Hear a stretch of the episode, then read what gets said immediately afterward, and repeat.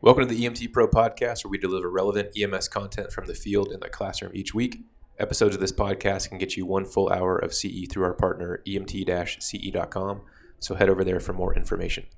Today, we have a really fun episode. Uh, got Dan and Holly with me as usual, and then we have our medical director, Ramsey Selback. Excited to have you here. Yeah, Yeah. thanks for having me. Yeah. Um, so, Doc, tell us about your background and why. How did you get into emergency medicine of all fields? Oh, that's we're going way back. Yeah. we're going way Yeah, back. Yeah. Um, you know, I guess part I did a emergency. I was emergency scribe before I went to med school. So, like I was telling you before, I was a tennis bum for a while. Taught tennis. Got a job in an ER as a scribe in the legacy system in Portland, and that was kind of the, f- I guess one of the first times I was like really clicked that it was a fun environment to work and got to know the docs real well. Did that for two years and was pretty hooked after that. So applied to med school in Portland. So did all my training at OHSU, did med school at OHSU, and then I was pretty much like knew I was going to do emergency medicine throughout med school. Tried to convince myself of some other things, Mm-hmm. um, but yeah, ultimately that was kind of my first experience in emergency medicine, and then did residency at OHSU as well, and then I did an ultrasound fellowship um, to kind of cap everything off. Yeah. Yeah, Dang. So, Oregon's really been yeah, pretty much everything for you, Yeah, it's which my is home pretty base. rare, right? uh, yeah. You it don't is see people do everything kind of all in the same state pretty. usually, right? Yeah, it's pretty rare for me. It was you know I had like a kid when I was in med school and family and stuff like that, so Yeah. it was motivating for me. Um, we I did like a away in, at UC Irvine. I worked there for a month during med school, but yeah, mostly just in Oregon. Nice. So it's homegrown. Homegrown. Yeah. Right on. So, before we dive into stuff too much with chasing numbers, which is what we're going to be talking about, um, we do want to make a general announcement that while we're going to be talking about specifics that we've seen done in the field, both correct and incorrect, and in the ER, both correct and incorrect, um, obviously follow your own local protocols. This isn't a substitute for any of that. So, Absolutely. Um, but Dan, you were you and Holly were the ones that had this idea for an episode. Why don't you guys explain what we got going on today? Well, this is something I see a lot with the newer folks, and even some of the older folks, and even myself. I've done it. Is I'll get fixated on a number, whether it's a vital sign, um, SAT, end title, or something, and I will chase that number. I will. I have to fix that number. If that end title is 74, I have to get that down. That's my job to get it down. When actually it's not. I just need to start working towards that. And so we teach a lot, and they, they see a heart rate that's too low, even though the blood pressure is fine, they want to treat it um, because that's what we're taught. We're taught to, there are certain numbers, that, parameters that we have. And, and I think we just should get a doctor's perspective on some of this. Because there's going to be times where, quote unquote, chasing their vitals is a good thing, Right, and then there's a lot of times where we just not a good shouldn't time. and just leave it alone. right. And you know, And I'd like to say too, it's not just the newer people either. It's- um, if you've been doing this for one year or ten years or twenty years, you do always kind of find yourself trying to get everything into that parameter you're comfortable with, hmm um, back to the normal zone. And even when we were flying, it's really easy to go pick someone up from one place that is can use a lot of improvement hmm and the most fun thing is to have them all fixed up and packaged perfectly when you arrive at the receiving Yes. facility. Um, and we can really get into that. And it makes us Mhm. feel good because Yeah. now we drop them off and they've got a good blood pressure and yay. Right. Um, except sometimes we make it worse. So those are some of the things. And it looks good on our chart, right? Yeah. If my numbers are through in this, this area where Yeah. they're supposed to be, it looks real good on my chart. well, and with everything we do, we're always asked that question: Did they improve? You know, Yeah, like right. when you chart it, and it's like, Right. The well, outcome. shoot, w- you know, I'm not looking for an improvement right now. I'm looking to just maintain, right? And so, you know, selecting that no change or whatever the Well, sometimes you Drop just get them down off the says. bathroom floor in the back of the ambulance to the hospital. That's an improvement, even Yeah. if your numbers are still the same. yeah. yeah. yeah, Yeah, it, I think it's c- super contextual. Like Mm-hmm. often, I mean, for the most part, keeping them with, within those parameters, like, is the right thing to do, Right. but not always. Right. and like, see, you know, knowing what the specific situation you're dealing with is important, Right. and ha- being able to step back and be comfortable with a number that you might be mm-hmm. uncomfortable with sometimes is the right thing to do, hmm and that takes some practice. some practice, yeah, Yeah. and a lot of critical thinking, thinking Mhm. outside the box and what's going to happen next. Um, and like you said, getting comfortable in that uncomfortable zone. Yeah. So, and obviously, we're going to be painting with a little bit of a broad brush today, but why don't we start with talking about when we should chase numbers? What are some good ideas for when we're looking at vitals and we go, oh, we need to make an improvement on those between when we have them on scene and when we get them to the hospital? Okay. We'll start with uh, blood pressure. Yeah. That's one we always go on, right? So, uh, one of the issues we see a lot with the new people are they they they don't understand what a MAP is. You know, the mean arterial pressure. They want to know the diastolic and the systolic, or the, the systolic and the diastolic, and and just calculating a MAP. And I'm sure you're going to put something up on the post on how to do that, right? Yeah, Okay, perfect. yeah. You want to re- repeat that for us, Dan? I'm sure Holly knows. Systolic plus two times the diastolic God, you're so goddamn smart. over three. Yeah. Yeah, Oh my gosh. Two thirds, one third. yeah. Yep. And most, Most um, monitors. monitors are going to Yeah. give you the map, and of Right. course it's a it's a non-invasive map, so it's not as good as if it was a central line Right, or something, but right. Mm-hmm. it's something to work toward. Right. So when you say that, like if my blood pressure actually this morning was like 89 over 56, because I've been checking it in the mornings. Um, but you know what? My map was okay, and Right. I, it, it's debatable whether or not I'm perfusing my brain. But that's what the map is for. You have to have a map of at least 60 or 65, hopefully, to perfuse the brain. Ideally, like 70. Um, but in our trauma patients, what are we looking for? Like a map of 65. Yeah. Yeah. And again, that like if they're septic and you know they're in septic shock, then yeah, getting their map, you know, 65 ish is great. Sometimes it's hard to do that, and Yeah. if it's a little 90 year old, 90 pound lady, you know, their her blood pressure is probably normally hmm in the 80s over 50s, right, or 90s over 50s. So throwing a bunch of pressure at somebody Right. unnecessarily isn't always great. I I mean, the big, honestly, one of the big things too that I see all the time in the ER is this is their blood pressure. I- The first thing I do is say, let's re- let's recheck it Yeah, with the monitor, and if we don't like that blood pressure, we're rechecking it with a manual exactly. and mm, I don't know, 80% of the time you get a better reading or a different reading. Mm-hmm. And the amount of times that I've come into work and, you know, we get, especially now, so I work in Astoria for the podcast in a critical access hospital, and we're sitting on critical patients for like 12 hours sometimes. So we're dealing with a lot of stuff that we used to ship quick. But I'll come to work and people will be on maxed out epi for a, a blood pressure of X, Y, or Z, and we're not getting a good reading. And I'll put an art line in that person, and their pressures are through the roof. Yeah. And now I can like almost peel back the presser. Like uh, that's happened multiple times this year where I'm like, well, we need less than half of the epi that we're giving them or the norepi or whatever. So getting an accurate reading is like half the battle, Yes. I think. Mm-hmm. And critically thinking. Yeah. Look at that patient. Yeah. So right. in the field, then we have non-invasive blood pressures. Um, just throw a blood pressure cuff on and see what it is, and hopefully hope for the best. Um, we have manual blood pressure cuffs in the field, Yep. and then once you get in the hospital setting, you have the central lines um, or A lines or whatever um, to really accurately measure that blood pressure. And that's a really good thing to know that some of your non-invasive pressures might be lower than your central pressures, or the other way around Yeah. sometimes. Mm-hmm. Um, so Have you guys seen? There's a, a new feature on the monitors now. It's I think Zoll calls theirs Turbo Cuff, but it, they call it Yeah. a poor man's art line, where it's just a constant blood pressure that it's No, taking non-invasively. that. That's pretty cool. I mean, it's as close as we're gonna Diabetes. get. Yeah, yeah. There you go. Yeah, good for IBs. But I mean, to your point, like look at your patient. Yeah. If they're sitting up and they're talking and they have no complaints and their blood pressure's 80 over 50 or 90 over 50, like don't what else? freak out Yeah. Mhm. and like don't throw a presser at them and make their blood pressure something that it shouldn't be. You know, if they look fine, Mhm. you know, if they're altered and sick and febrile, blah, blah, blah, like different story, Right. right? But just one number is not something to get too crazy about.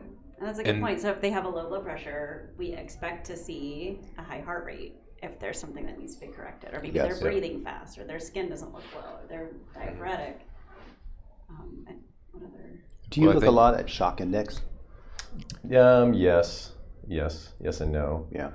I mean, and it's it's your guys' job is criti- like so much more difficult than people realize because it's like you got somebody in the back of a rig or on a helicopter or in their house, and you have this limited amount of time. Like I don't know your transport time average is, but let's say thirty minutes to an hour, max. Not not where we not are. even probably. Yeah. So you have this about like 10 or super 20 short minutes. amount of time where like just gathering the information to figure out what's going on Mm-hmm. takes that long, Yeah. Mm-hmm. and then you're expected to intervene on some number, right, or some vital sign Right. that looks out of line. I mean, it's it's really hard, Mm-hmm. Mm-hmm. and so like it happens quick, and you can potentially make decisions that most of the time that are great, right? You know, somebody's hypotensive and they need fluid, you give them fluid, but maybe they're hypotensive and they're in cardiogenic shock, and Mm-hmm. you give them fluid, and now they're worse off. Right. Mm-hmm. So- Right. but that's a that's a hard thing to figure out in a short amount of time Right. when you're in a pre-hospital setting. And not all the answers are in that protocol book. No. I wish they were. yeah. I mean, you guys touched on heart rate though, and I think that's the one. mm, Maybe end title is up there too, but heart rate seems to be like probably I would say the number one thing that people get wigged out about, whether it's too high or too low, and Yeah. when to treat it. Yeah. Because Um, we were just giggling a minute ago. Giggling is maybe not the right word, but uh, laughing about how like when you're in an ER and you're looking at the telehealth boards with just the ECGs on them, so many times you're like, oh my gosh, if I had that right now on a call, I would be Why isn't someone Yeah. doing Yes. something about that? Yeah. giving them a drip or pacing them or Yeah. defibrillating or something. And they've been in the ER like that for hours. Yeah. You know? Yeah. Or days. Yeah. I had a person in yeah. a complete heart block with a heart rate of 22 to 26 Mm-hmm. for 12 hours the other day, and he was fine. Just mentating. Mentating grade, his blood pressures were like in the 140s. No, completely asymptomatic. And this was a discussion my entire shift. hmm Like, do, you we need to give intervene? this guy epi? Do we need to pace this guy? Right. You know, and the answer was no because he was doing fine. And sometimes you don't want to rock the boat, and we don't have transcutaneous, or sorry, transvenous pacing Mm-hmm. in Astoria, so it's like you're going to transcutaneously pace somebody That's a long time. asymptomatic. Yeah. so So are you at that point just waiting for him to get a pacemaker placed? exactly, yeah. Yeah. At that point, we're just waiting on. Uh, Someone to a open up. bed in weather to clear. somewhere. Right. Well, right now it's a bed, right now it's a bed issue, or Yeah. the, but Mm-hmm. you know we're sending people all over the place. yeah. Yeah, I know our local trauma center. We've been sitting there sometimes for up to two hours, Yeah. just waiting to drop a patient off right now. And then more commonly, you know, people are funny. They'll they'll, ca- they'll call nine one one thinking they get a Yes. faster response, and so now we're being told like, no, let us know if, if it's triageable on your HEAR report, and then a doc will meet us at the doors and be like, uh, you know, do a quick once Hmm. over and be like, yeah, just let them go hang out and triage for a little bit. Yeah. So you get a ambulance bill and yeah. a, and you get to wait four hours for your room. But But to your point, like that is uncomfortable. That's uncomfortable for me Yeah. too. It's So you uncomfortable think, for like, At everyone. any moment, Yeah. Uh, Yeah. Yeah. at any moment, this could. I'm gonna pace this guy. He's gonna stop breathing. He's gonna his blood pressure is gonna tank, yeah, and it's you know more uncomfortable for like the nursing staff.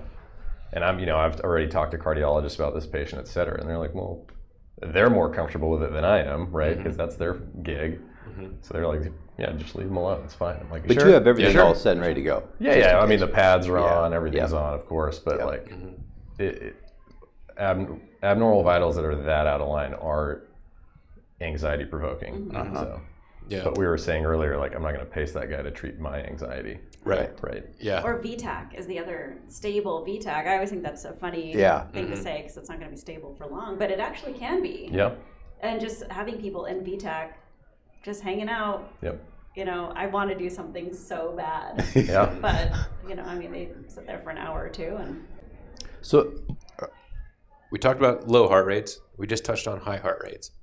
how about saturations right now? I got one Well, on yeah. saturation. Before we move on from high heart rates, um, one thing that trips people up a lot, I've seen in the ER a lot, I saw it in the flight world a lot too, and our medical director was always kind of trying to pound it into our heads. If you have a patient that's an AFib or with RVR, Mhm. right, um, are they dehydrated? What's their blood pressure? Is it truly RVR or are they just tachycardic and happen to have AFib?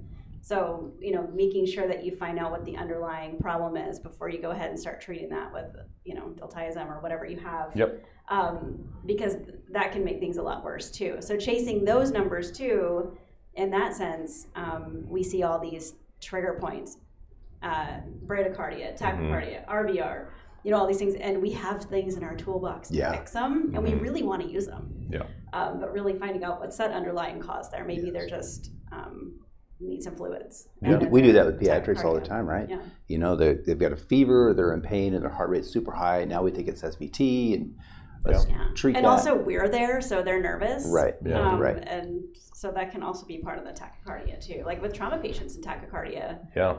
um, maybe they're just scared. Mhm. Yeah. You know, they're in a helicopter, or they're in an ambulance, or they're in an ER. Yeah. They're in pain. Um, so finding out what that tachycardia really is coming from is a Right. really important um, thing to think about too.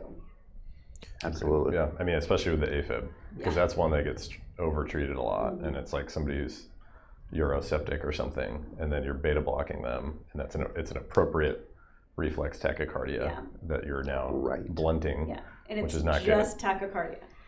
Yeah, and so many people have AFib. Yeah. No, I mean the Yes. pop, the amount of AFib in the population is crazy. So it's like if they're tachycardic and they have underlying AFib, make sure to figure out why they're tachycardic. It's a Right. great point. Holly, you're so smart. She is very smart. Um, saturations. Saturations. One that drives me crazy is uh, you've got a patient, maybe a GCS of five or six, and they're sat at 100%. Okay, we're fine. Let's get them to the hospital. To me, uh, that I don't even look at that saturation. I looked at what's going to happen to this patient once I arrive at the hospital. What's going to happen en route to the hospital? Are they going to throw up? You know, are they going to aspirate? And so that's one when I don't care about that high number, Yeah. right?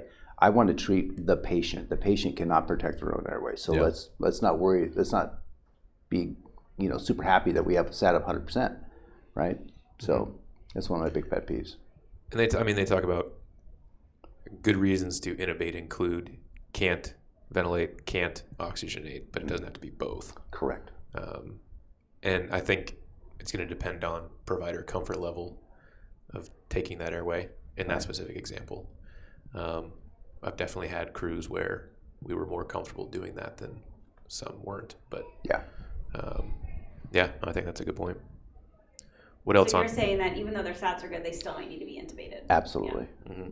Yeah. Yeah. I mean, the, you know, the teaching is like, you know, GCS of eight or less intubate, right? Right.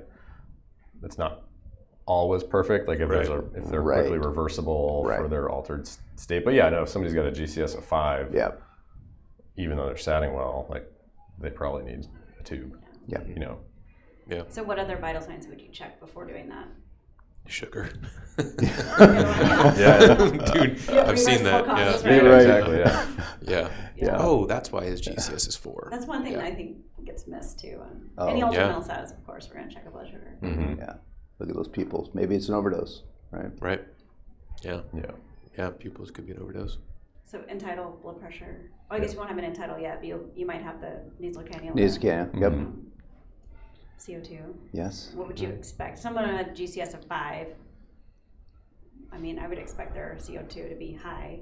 Like maybe they're not ventilating enough, hmm but their sats are still fine. Yeah. So they're getting enough oxygen. There's nothing wrong with their lungs. You see, and I think your question though is a perfect point because if I'm seeing that, I am going to expect their entitled to be high. But then my earliest training was cool. When you see that high entitle, start breathing really fast for them to help them breathe it off, so that you can feel better about getting their numbers to a healthier range. And I think at face value, like that can get people in a lot of trouble. Because, I mean, I, s- I jokingly said check a sugar, but I was thinking hypoglycemia. But if their GCS is four and their sugars reads high on your Mhm. monitor, Yeah. you know, that's a totally different uh, scenario. But Yeah. Yeah, And they're- DKA as a, just generally, if they're in DKA, they're breathing fast to breathe off that Right. acidosis. That metabolically, they're they're trying to obtain Compensate. Mm-hmm. all that homeostasis. Yeah, they're, Mhm. they're trying to compensate. And maybe that's not the patient RSI. Absolutely. even though they have blood pressure of four, you know, maybe if I have good positioning, good suctioning, good uh, airway techniques, I mean, because if they have an entitle of 17, they're breathing at a rate of 40. If I intubate them and now I'm breathing at a rate of 18 and I want to get their SATs up, they're breathing that off for a reason. I mean, the, Yeah. the patients that still scare me to intubate to this day are people with really bad DKA because it's hard to match that on event Yeah. and really, really bad asthmatics Yes. and like aspirin overdoses. Yeah. yes. Mm-hmm. Yeah. You know, those are all. So, I mean, yeah, in the field, if you have somebody with DKA that's like borderline needing a tube, I would resuscitate the heck out of them before. Yeah. Mm-hmm. And drive. hmm I mean, that it's just a scary tube. Yep. You know, And let's talk about if we are in the field, we have limited access, right? We don't have ABGs, so we don't know what their Yeah. bicarb is, but we do have an end title, Yep. um, which is like kind of the, the poor man's way to figure it out. Um, so if you're going to intubate a DKA patient and you put them on the monitor and their CO2 is 17, what are you going to do once they're intubated? Do you want it to be back up to 35? Absolutely not. I want to keep it right at 17 Yeah. because that's what's keeping them alive. Right, Doc? yep. And truly, because then you're going to start shifting their pH in the the wrong direction. Because Right. right now their body's doing what it needs to do Right. to blow off all of that extra, you know, their their metabolic acidosis. So they're blowing off that CO2, trying to um, keep their pH within range. And I don't know if you've seen that happen or how quickly it happens, but I know probably on a regular transport, if we fix that CO2 immediately. By the time 30 minutes goes by, we've probably shifted something in a really bad direction. Probably, yeah. Mhm. And I don't know the t- exact timing of that, but Yeah. I agree. And i the most of these people are wildly dehydrated. Yeah. You know, so getting I would say the pre the thing to do pre hospital is like get fluids on board, right? Like these people can usually if they're in DKA, like obviously all of these things come with a grain of salt, but like if they're a true DKA or they're you could throw liters at them Yeah. and that's going to be the best thing for them pre-hospital, really. If you can avoid a tube, Yeah. I mean, your guys' clinical judgment in the field is good, and if they need it, they need it. But, but yeah, I They mean, don't. Because it's hard to, to ventilate someone at 40 times a minute. You know, it just it's not in our. Unless, I mean, Yeah. talk through that. Why why is it difficult to put someone on a vent that you've just intubated with DK and they're entitled seventy? I'm sorry, seventeen. Excuse me. 17. wow, what's going on? Yeah. uh, ask me the question one more time. So sorry. explain. I guess there's going to be people who maybe have never used a vent Right. on an intubated patient, or people who have never intubated this specific type of patient. Right. why would operating a vent for this specific type of patient be a difficult challenge? Well, I mean, if you look at us right now, we're breathing 10 to 12 times a minute, right? Um, and I still see this when we set ventilators up. We will set that ventilator up even with an, you know, you've got the the HME, you've got the tubing, you've got the entitle, you've got all this this this dead space that we're not compensating for, and we still put it at 12 times a minute. And so we're not getting our minute volume like we should be getting. And then you add the thing where they are, their pH is is so low, um, they're breathing at 40 times a minute to blow that acid off. And w- our comfort zone is okay. We'll go 12 to 18 somewhere in there. And now you're just like Holly said, we're increasing that that acid. And so it's just super hard to set that vent at 36 times a minute, Mm-hmm. right? It's going to be something that is going to require a lot of hands-on, A lot of hands constant on. changing stuff. Yes. Yeah, And it's a good time to call a doctor. yeah, You know, yeah, uh, it's hard to meet to match their metabolic needs and their is. metabolic demands and their their if they if they don't need a tube, their body will do a better job at that than a Yes, vent, generally speaking. yes, you know it's it's hard and, then even if they're if you get them on a vent with the right settings like 36 to 40 breaths a minute on a vent is crazy fast yeah, and then you can run into like breath stacking and all Yes. these other complications Right, you would have to def- you would have to have them completely sedated or maybe Mm-hmm. even paralyzed, depending on what you, what you want to do there. But yeah Are RSI drugs going to mess even further with some of what they're dealing with? um well yeah because it's again like you're now taking away all of their respiratory drive and ability to breathe so you're gonna have to immediately match that and like every minute that you're not breathing at that rate that we're breathing, they're just getting more acidotic. Yeah. You know, they're now getting a respiratory acidosis in addition to their metabolic acidosis, and they're just not compensating like they should be.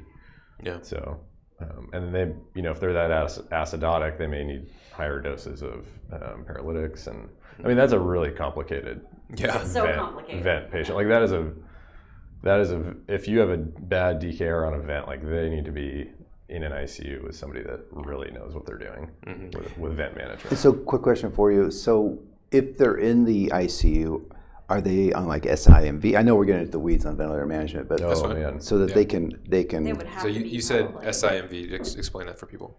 uh, synchronize intermittent mandatory ventilation. Mm-hmm. So that is a whole nother podcast, but it- and, and Yeah. and vent management is honestly even beyond like from a you know ed scope like in a perfect world we're not doing a lot of vent management Right. because we're getting this patient Out to the the, door, appropriate right, going upstairs. person and appropriate location But- yes, so i mean that, for me that's even more even into the weeds beyond So are you relying on a good RT and good rt and i, I mean if i had Consult. that patient in the ed i would be calling an icu doc just like you would be Yeah, calling us right. to help manage that vent because i mean knowing the patients that you need help with is a, is important, right? And like that goes for me, that goes for you guys, it goes for everybody. Like if I had a DK or on event, like I would be on the phone immediately with an ICU doc. Yeah. Yeah, I do feel like um, in the flight world, we would transfer those kinds of people quite Mm-hmm. often. Mm-hmm. And so it is really important to know exactly what you have. And we use something called the Winters formula, Mm-hmm. which um, basically it doesn't work for every patient, I don't think, but in this instance, you know, if you have a recent lab result or have a recent ABG, you can use the bicarb or the CO2 from a lab test, like a blood test. Um, and it's, what is it, one and a half times the bicarb plus eight, plus or minus two. And that's where your end title needs to be. And that might be 17 or 70, depending on what type of patient Right. you have. And I felt like that was very helpful if we're picking them up in an in hospital Mm-hmm. setting to see where they should be if they're not im- immediately where they are, you know, on the vent, Yeah. but maybe where, what our target is for transport. yes, And knowing a number that you can um, target to, again, is helping. It's outside of our norms, but now Yeah. I still have a target that I can, Right. um, you know, hopefully um, address my Mm. treatment Mm-hmm. to achieve that. And, th- and I think this goes back to the original point of this conversation is undifferentiated undifferentiated patient Yes. chasing stuff versus a in this case let's say a completely differentiated patient you know exactly what's going on Right. now you're chasing a number and that's a totally different conversation Yeah. right because that's much more appropriate Yeah, and it even- feels better. yeah and it's still maybe Have hard hope. it's still maybe Yeah. hard to achieve but like you're chasing something that like That's you known. know what's going on Yeah. rather than chasing things where you're blindly chasing numbers right i don't know i think that like Yeah, for sure. it gets into that is very true. Absolutely. That's a good point. I remember something. and I'm gonna again get it wrong, but I remember hearing um, from some docs that I shadowed in school that acute problems should be chased acutely, and chronic problems that took them a long time to get to where they're at today mm-hmm. typically need a long time to get back to their you know baseline level. Right. I really like that. That's Yeah. really Yeah. good. yeah But it was, and so I know we've talked about like trauma patients. That's an acute problem, right? Like their Mm-hmm. vitals are tanking because of a traumatic pro- of a traumatic, you know, morphol uh, etiology, versus this DKA or patient that we're talking about. They've Yeah. spent years getting Mhm. to Mm-hmm. Yeah, this point, you know, that's true. and they probably had a bumpy road along the way. But And it's like when you look at a VBG of a person who's had COPD for decades, right? Like they're chronically compensated, and those numbers aren't normal, but they're normal for them, Mm-hmm. Mm-hmm. right? Or you stick your, you know, like I'm an ultrasound guy, like I stick my ultrasound on somebody's chest, and they have a giant pericardial effusion that is due to a malignancy and has been there for months, right? And they're fine. Mm-hmm. Yeah. Like if you saw a quarter of that size pericardial effusion tr- acutely, that person would be in tamponade. Mm-hmm. So like, it's a good- Right. you know like that's a good Yeah. example of like this chronic thing that they live with and they're fine, and you don't Right. need to like stick a needle in their heart versus somebody who with that s- same amount of fluid traumatically or acutely would like not be alive. mm-hmm. yeah, And that's where the critical thinking comes into all of these. Mm-hmm. All Right. of this. Where are we chasing vitals? Are we? Should we? Yes. yeah, yeah. What's the the reason we were called. Yes. What did we find? Does it match up? Right. You know, are we aware of why we're trying to change something? Mm-hmm. Um, yeah, that's good info. And if Yeah. you if you have questions about it, call online medical. Mm-hmm. You know, That, that's your backup resource Great all the resource. time. Yeah. And it's always a good, like, we all in, in emergency medicine, if I have a vital sign abnormality that I can't explain, Mm-hmm. it definitely gets my attention, Yeah. right? Like, if I've got somebody who's persistently tachycardic and I've done a workup and I haven't found a good source for that, like, now I kind of need to step back again and be like, okay, like, maybe this person has a PE or maybe, you know, maybe there's Yeah. something else going on. Yeah. So, you know, it's you don't want to chase it, and and you don't want to ignore it. You don't want to chase it, but you want to like they're they can help guide you, right? Like vital sign abnormalities, but Mm-hmm. Yeah, and I think like the ones that are unconscious with no blood pressure and a head injury, those are easier patients to think about. But the Absolutely. Mm-hmm. ones where it's like, oh, your blood pressure's fine, but your heart rate's not. right. Your your heart rate's really low, but you're mentating fine. You know, that's kind of again going back to that gray area is like Yeah. in the field you're you're very compelled to do something because that's what you've been trained to do Mm-hmm. and you feel very scrutinized uh, but maybe those are the ones where you take a little bit more time and figure out you know Yeah. if- you know, The thing that I've been amazed by lately is oftentimes it won't be my treatment or whatever that helps the hospital out the most, it's the story. If I can get a really thorough background on the patient and that's all I get, they can put so many things in place for Oh, when yeah. we drop them off. And the I had a paramedic preceptor, and uh, he would tell me, my goal every single time I drop a patient off is to get a thank you for your like great story, like your background. That wow, wow thank you. You know, like that was his goal every single time. And so he would just ask question after question, and he would he would go down rabbit trails as long as he could, you know, trying to find out how the heck did you get to this place that now 911 needs to be called. We're finding you. You've got these vital signs, and maybe we do something about it. Maybe we don't. But um, he said it all came back to knowing, you know, like that your cog in the wheel, right? Like yeah.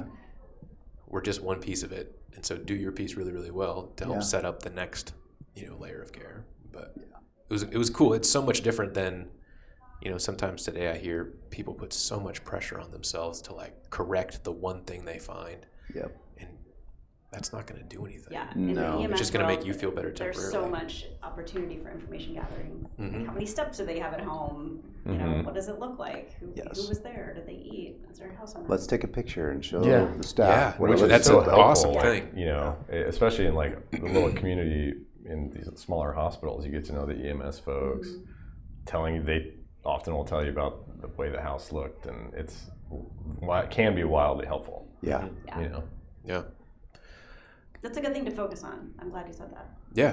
No, when I I, think trained um, the new newer nurses in the ER, that's I would always say like, listen to what the paramedics have to say. They are telling you something very important that when they leave, you're going to want to know. Exactly. So listen to everything they have to say. Ask them all the questions you want to know. Don't just transfer the patient over and get started on your tasks. And because of, there's so much Mm-hmm. huge wealth of information. Yeah, I I went away from it, and then I've recently gone back to it. But just using your glove to make notes, it's so stinking helpful. It is. It helps formulate your story. It helps make sure that the major points are, you know, relayed to the appropriate folks. Um, right on your gloves. That's the best thing I can tell people. It's so simple, but it helps so. Mm-hmm. and we much forget smarter that. And that's what all the new EMT students do. Mhm. You know, you'll go through a scenario and they're sitting there writing and writing, and they, guys. they're able to do a lot better handoff than I do. Yeah, yeah. And honestly, when you, when the charts get written and they get faxed to that magical place in the sky, I've never seen an EMS chart in the ER before. I don't know Right. where they go. Oh. I don't either. So then you can't. And I'm sure you take the time to write your narrative, all these other things you saw, but no one really sees it. That's that's that first like two minute handoff where Yeah. you get to tell them everything you know. Yes. Mm-hmm. we recently it's funny you bring that up we just changed to a system where it's through eso we can see the outcome of the patients And so Mm-hmm. like what was ordered how they responded we can see all the doc's notes on it um, Oh, wow. but the only way we get that information is if our name was attached to the patient on Okay. the chart that was written by ems and so it's a pretty cool thing we can do Having good follow E up, getting good follow up from the ER or the doctor or your medical director or whatever your EMS chief Mm-hmm. hmm is awesome for these types of gray area. Um, do we chase the numbers? Because Yeah. then you know what happened to them when they got there. It's Yeah. Mm-hmm. like, oh, they left their heart rate at 20 for 3 Mhm. days. Holy Yeah. cow. Right. Yeah. I guess I'm glad I didn't do anything, you know, and it kind of Exactly. makes you feel better about what you did or Yeah. didn't do. Yep. Once you can find out what happened on the backside. Yeah. Sometimes it's surprising too what, hmm what ended up happening. Yeah, the thing I'm always, I mean, I guess we're all kind of intrigued by is how quickly were they discharged? Uh-huh. Um, were they, you know, admitted somewhere else, cardiac ICU or, you know, somewhere How quickly else? were they intubated? right. Right. And then uh, fair bit of time we see expired at, you know, Yeah. date and time. And that's, uh, those are always interesting. Well, cool. Dan, I wanted to get into, you had a good case study that you had mentioned. Uh, I did. A and I little wanted- embarrassed by it, but That's okay. But I don't want to know much more than the fact you were embarrassed by it because you're going to do what we did last week where uh, you have all the information, but the three of us are going to ask you questions. questions Okay. so that you can, so that listeners can see kind of our thought process a little bit, Okay. or at least listen to our thought process.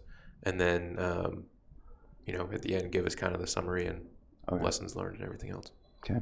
Uh, So, so, yeah, just tell us what we're dispatched to. uh, care home, uh, 74 year old female, uh, unconscious, difficulty breathing, temperature. Difficulty breathing, and she has a temperature. Mm. Does she Okay. have a DNR? Mm-hmm. No. Good first question. Good question, Yeah. though. Good question. Yeah. Yeah. So no DNR. No. She's in a nursing home. She's 74. Yeah, we have a uh, four person truck, two person ambulance. Okay. So you got six people on scene. A small Hmm. hospital, decent hospital Okay. in town. Um, And any, I'm about two miles away from the Yeah, I was hospital. gonna say, how far out are you? Not two Okay. miles. Okay. any ongoing stuff with this facility that makes you think this is serious Yes. or BS? Uh, this this is one where we get a lot of sick patients out of because there's not the best care that goes on in there, and they wait till the end to call us. Okay. See, this is interesting because that's a question I wouldn't it would have known to ask. Yeah. Like you guys know to ask that. Yeah. It's Yeah. Mm-hmm. interesting, like just me hearing that that you guys go to all these facilities and you know to ask that question. Well, it's like he just said, sometimes they're they're super quick to pull the Yeah. trigger, and it's like Yep. you get there and you're like, man, I can't really warrant this. This is a tough Yes, reason to Yeah. bring someone in on an ambulance for. or you Right. go there and you know that you get a lot of sick patients from this Yeah. place. That's interesting. right. Yeah. Yeah, we say with those we say you show up behind like you're, Yeah. you walk in the door and you're like oh my gosh Yeah, yeah, here we we are gotta catch up. Mm-hmm. We, we- Mhm. we, gotta play catch up Okay. cool um, so what do we see as we kind of Uh, we go in. Uh, this the definite smell of a possible UTI. UTI. okay Okay, um, she is very warm to the touch. She's breathing pretty fast, Mhm. uh, but very shallow breathing. what's the temp in the room is it like Uh, no, it's it's normal. It's like seventy. i swear half the time you walk in and it's like 100 degrees Oh in my those gosh, rooms. it's yeah horrible. yeah okay Um, what else you want to know? Responsive at all? Uh, to sternal rub, she is Only to sternal rub. only sternal rub, okay and so, so yeah so we immediately ju- we want her out because the care staff there is they get in the way a lot. There's patients. There's like two, three patients in the room, so we get her out to the ambulance. Mm-hmm. And something happens in town where we let the truck go, and the, the truck has like three paramedics on it. okay So, what should I have done at that point? I'm two miles away from the hospital. Go. Probably just Yeah. Mm-hmm. go right Transport. IV, you do a quick 12 lead, right? Uh, no. okay Okay, so we park. We turn the motor off. We set up shop. Okay. So what did you decide her vitals were? so you're Uh, staying and playing We're staying up land. Yeah. we got Yeah. stuff to do. yeah Uh, blood pressure's in the 60s. Okay. Um, uh, end title's low, so 17. Wait, we didn't do end title yet. Apologies, did a different call. Uh, SATs are low in the 80s. Uh, very decreased lung sounds. okay Do you have any medical history on her prior to this? No, No. Meds, anything Yeah, like that? no, Not really. Okay. no. So And- immediately you go for sepsis. Right. I mean, Correct. that's So from we the do have- we- beginning of the call. I was thinking Yes. sepsis. but- Correct. And we have lactate on this ambulance. oh So what'd you get Uh, lactate of four. Okay. okay yeah well So she's hypotensive. Yep. Hypotensive. She's got an elevated lactate. Yeah. She's Rapid febrile. breathing. Yep. yeah what was your Rapid temp breathing. Temp was 102. okay Okay. is this in the Fluids. covid era No. okay so this is pre-COVID. pre-covid Yeah. Okay. Blood sugar is was like in the 200s. So fluids, fluids.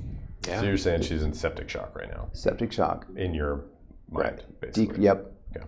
Uh, decreased lung sounds, all fields. Did you have an end title on her na- like nasal cannula? No, Okay. we do not have one. And so, Honestly, man, I'm just gonna s- do a couple IVs, give her some fluid, and and leave. haul her ass to the Oxygen. hospital. Yeah. Yeah. Okay, no, not yet. Okay. No, not yet. She has an Uh, altered mental status. We're totally going to stay and innovate, aren't we? What's her GCS? Absolutely. She- Uh, f- four, four to five. Okay, so high flow 02. Yep. Got some IVs on board. And then, doc, for ER, are you guys still doing 30 cc's per kilo or just at resuscitation to map? Um, I mean, 30 cc's per kilo is still, That's the- yeah. But, Yeah. you know, that can, again, it's contextual, right? Yeah. Like, once we get that patient and get a little more history, maybe put an ultrasound on Get your them, ultrasound. they've got evidence of heart failure, then Right. obviously we're not going to go that high. But But we're not going to get that much. yeah, in her. and you're not going to get that much in her So- probably No. anyway, No. right? So wide Yeah. open fluids. Why don't fluids, high flow two, um, nasal cannula, high flow two, because we're getting ready to innovate. We're trying to get those stats up. You're trying to optimize the intubation. Correct. What's the other way to optimize that intubation? I hate that they're hypotensive. Me Oh too. yeah, you're gonna we, kill we're, her. we're prepping the norepi. We have a Okay. pump. We have norepi, so we're prepping that. We're gonna get that going. so- Dan, I'm sorry. You're two miles from the hospital, Two miles from the hospital. and you're gonna do That's why a he said drip, he was embarrassed. and you're gonna intubate Yep. in two miles. Yep. God, I got a lot to do. I have Damn. to justify my job. Okay. You're, Yeah. you're earning Heavy- your I'm gonna keep do today, it. man. Heavy traffic day. Heavy traffic. That one that one stoplight. You Yeah. might wait thirty seconds out. Yeah, shoot. I'm sure the Dang. hospital was on divert. And I would love to say they were, but no. Oh, okay, okay. Good doc on board that day. Yep. Okay. Okay. Okay. So we get the blood pressure up a little bit. Mhm. It might takes maybe ten minutes or so Okay. to get the blood pressure Oh, up. just sitting in the in the driveway Just for sitting, 10 minutes. just getting everything prepped because I'm going to innovate this should be patient. embarrassed. So she's 60s initially with fluids gets to Uh, we get up in the 80s, high 80s, high 80s. What are her with, sats now? Sats are in the high 80s. We don't get past, I think, 89. But remember, she's got decreased lung sounds. So, So- she might have a pneumonia or something. Uh, or Decreased lung sounds, like tight, like wheezy lung sounds, or like didn't just hear any wheezes. no- Just just didn't hear anything. Which is Yeah, yeah. almost I even mean, I worse, could right? hear a little bit of, of, of movement, but Mhm. I didn't hear any wheezing. Mhm. So, and I didn't get the great medical history where I would have known that this patient might have COPD. Got it. Okay, And she's just shallow breathing. shallow breathing. Fast. Yes, fast. and obviously you had nothing on scene that would have pointed you towards like no albuterol hanging out on the nightstand or anything. Correct. Okay. Yep. Because we Where it just want always to is. get out. Yeah. This is pre-COVID. We have masks on. We just want to get out of that smell. Yeah. Yeah. So just for um, education purposes, if she did, ha- if you knew she had COPD, what would you change? Would you just be okay with those sats? Well, I would have gave her treatment. You know, started doing it. You know, she's still breathing. So What's I her rate? Thirties. Okay. Yeah, thirties. So, she, so you would have helped fix her lungs, but she still has a decreased mentation, so you would still want to intubate. Is that what you're Well, if no, if I do this over again, I would have gone to the hospital. saying? well, yeah, no, I mean, I'm just saying, for, in this scenario, we didn't. Correct. So I'm- I'm just. So I'm yeah, just kinda I knew making that I point had a- You're still going to do high flow O2. You're not High flow worried at two, this and I point. knew that I had uh, my Sats topped out at eighty nine ninety, and so I knew I would be pulling out eighty five. That was my number. That's why I told my partner, if I get to eighty five on the Sats, tell me and I'll pull out. All right. And then let's just go over blood pressure too, because this is a huge one I think for RSI in the field. Is Right. Mm-hmm. we see that they don't have a very good respiratory drive, or Mm-hmm. altered mental status, and we need to intubate right away because that's first. Yep. Right. But it's really because that's airway, right? Airway comes Right. before. But it's not because And then what's gonna, you know, you intubate them, then that's gonna change their all their mechanics. Right. So now they're on Right. positive pressure, positive pressure ventilation, Mhm. rather than creating their own negative interthoracic pressure, Right. which is gonna decrease their, you know, blood return to their heart. yeah. So they're gonna decrease their preload and their their pressure is gonna tank, and they're Excellent. gonna go into And cardiac before that, arrest. we're going to give them paralytics, which Yeah. is also going to make their blood Mhm. pressure tank, Yeah. right? So, um, And this lady's already got decreased preload Oh, probably because yeah. her she's probably so overexpanded. yeah. Yep. Anyway, yeah, it's kind of a nightmare. Who needs to ask you questions when we have a Ramsey in the room? You know what I mean? like he can already predict what's gonna happen. Like, And hypotension, I think, before we really knew about. I don't Yes. Know, but back in the day when we didn't really resuscitate or do anything, Right. it was just intubate. Mm-hmm. Every time you push that sucks. In your mind, you're like, well, here we, this is gonna, this isn't gonna be good, Mhm. you know. And then they code, right? Yeah. Because now Yeah. you've taken away every ounce of Adrenaline, the whole Yeah. thing, right? their veins aren't gonna squeeze anymore. No. It's paralyzed them all. Mhm. So Yep. anyway, so we're down. And I think we're that- kind of up shit creek. That right now. positive interthoracic pressure makes a big difference. I mean, Huge. you see that even on BiPAP, right? Yeah. Like Yeah. when people are on high settings on BiPAP, if their pressures aren't great, like the first thing I do is change their BiPAP settings, Right. And their pressures will often turn around. Mm-hmm. Mhm. Yep. You know, anyway. Was, I mean, BiPAP's a great option. at It this is, point. and you know my vent has a good BiPAP option. yeah, I was Right. gonna say. I think I know Yeah. your events too. yeah, there, it's good. It's Okay. good. All right. This is pre. Did you, did you guys have uh, BiPAP pre-COVID? We did. You did? Okay. Yeah. It was sitting right there. You could have said no. We wouldn't have known. Yeah, I know. Fine. Thanks for I'm your just being honesty, Dan. super vulnerable right I now. would think. You, I mean, the tires are Yeah. probably just flat on the ambulance. That's why we're Yeah. here. Yeah. Yeah, you're waiting for another ambulance for to come another pick up your ambulance to patient. I Yeah. want them to get their money's worth in the back of Yeah. that ambulance.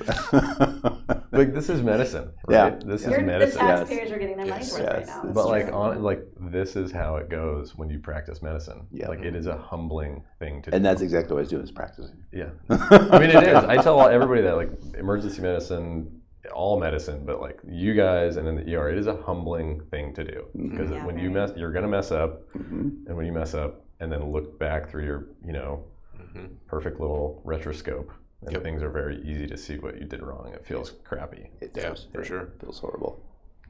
So So where am give I? us well, so I get the blood pressure up. yeah, Yep, it's almost dinner time, so I'm trying to get this expedited. Let's get it to the hospital. right, because pretty you soon. want some food. Right. You're hungry. It's been Your there for a sugar's long low. time. Yeah. Right. We only have a two-hour limit on that parking space in the Right. in the parking lot. So, You get a ticket. So walk us through what you did from here. 'cause so I think Sats we- topped out 89. Okay. We had it cut off at 85. Uh, blood pressure got into the high high 80s. Right. Okay. Just So- with fluid Fluid and norepinephrine. and norepinephrine. Yep. I think I was. but at- they top out at like eight mics. we, were, Right? t- we were 12. We went to Oh, 12. 12 yep. mics, yeah. But I could have Which called is for still- more. Yeah. Could have called for more, but I didn't. Uh, and so now it's time to innovate. And also, you can't fluid resuscitate a patient in ten minutes or fifteen. Correct. Minutes, so right. go on. I'm sorry. So uh, I did an amazing airway, job on the airway. I got that two first try. Nice. Boom, just like that. Nice. Yeah. If we could stop right there, that'd be amazing. Yeah. But we can't. So what happened after you got the two? So we got the entitled because we won con- confirmation, gold standard. yeah. It was a hundred. Okie A dokie. hundred. Yeah. Like I had never seen that before. in Too all- many, too many end titles. Yeah. That's a lot, right? Yeah. And so what? I mean, I've already gone this Like, is far. that the I've got publisher? some more shit to do. yeah. I have got to get that entitled down. Yeah. And how do you get entitled down? Well, you can breathe fast. You breathe really fast, right? Yeah. And what does that do to someone who's on COPD that has COPD? It uh, causes some. Yeah. Did you drop a pneumo? What's that? Did she get a pneumo? Ooh, close. No, Yeah. Mm. no. We- I, I did have the foresight to take that thing, the the the tube Uh-huh. off the vent circuit. Oh, good. And, and Smart. but then I just keep thinking, okay, we got to get that rate up. Let's go.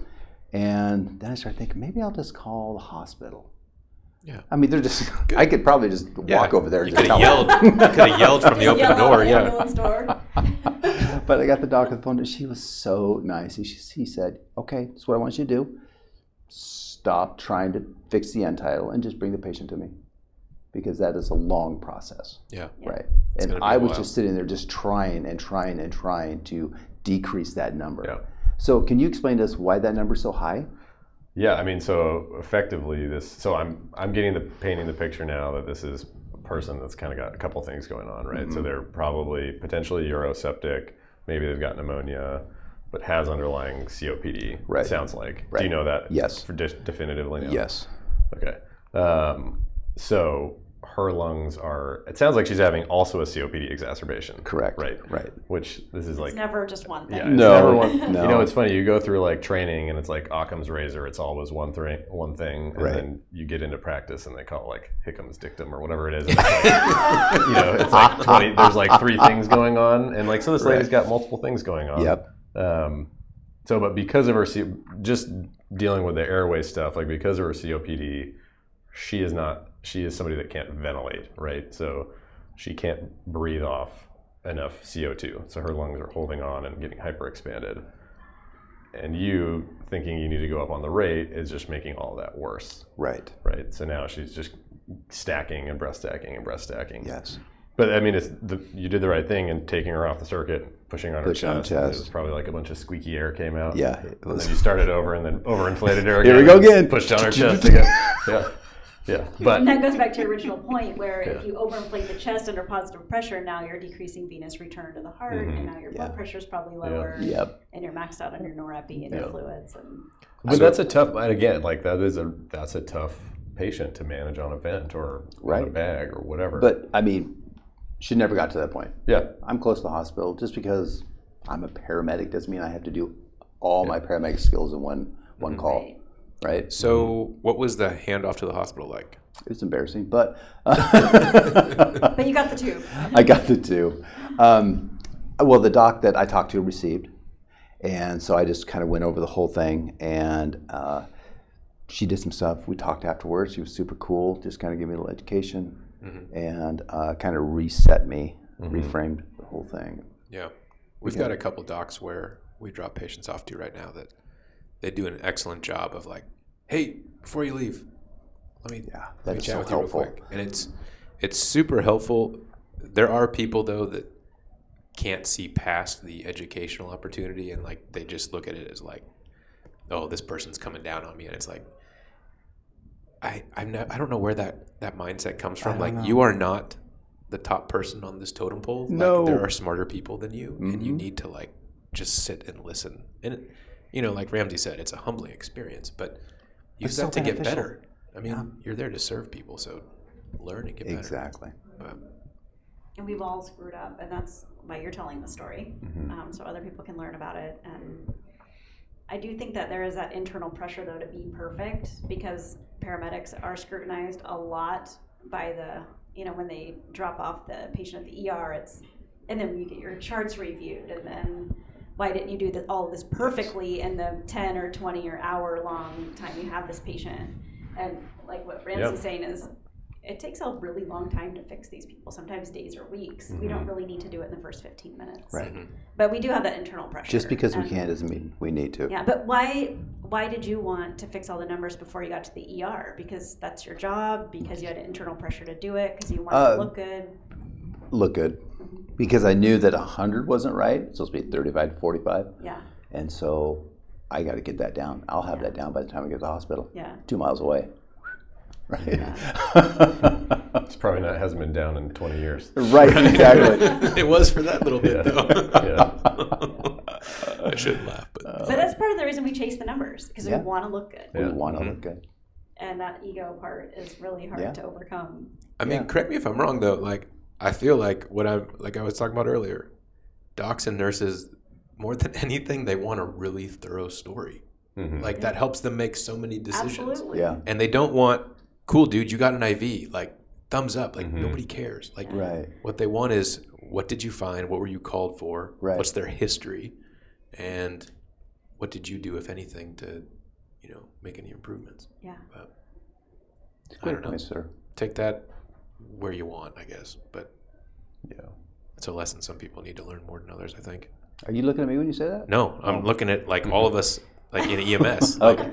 like we get in our You own look way right at so me. much. You know, and we can be so cocky at times. But, Oh, oh. yeah. I mean, it takes a little bit of cockiness to be able to do the job. yeah, we're all Type A control freaks, so you have to be, you know, on that end of the spectrum for sure. But Yeah, but having the like you know you telling the story is great, right? So Yeah. people can learn that these things happen, and when it Yep. happens to them, And it's okay, right? It's okay as long as you learn from it. one of Yeah, my one of my exactly. favorite things about Dan is how vulnerable he'll be with the mistakes he's made in the field and the way he uses that to educate A other people. little too vulnerable sometimes. yeah, maybe s- hold back some of those Yeah. details, like dinner, you know. I, I just did the talk over in Idaho, and I did the uh, it's called Egos and Airways, but it's like a revised version. And it's Egos and Airways, the the mismanagement of airway management, and it's about my journey over the last thirty years and the the problems I've had and some of the issues I've caused and maybe deaths I've caused. Um, and but at the end, I had an old lady give me this hug, and this dude was crying. So I mean, it was it was Yeah. you know used being it for vulnerable good. sometimes and just admitting your mistakes is okay. That's how we're ending this podcast, right? Hugs and crying. How's Yeah. that? Perfect. Okay, that's what I thought. Yeah. Well, we're there. We've we've hit our We did it. our, our episode. Um, thank you to Ramsey I feel like for, we have so for much joining more us, to man. say.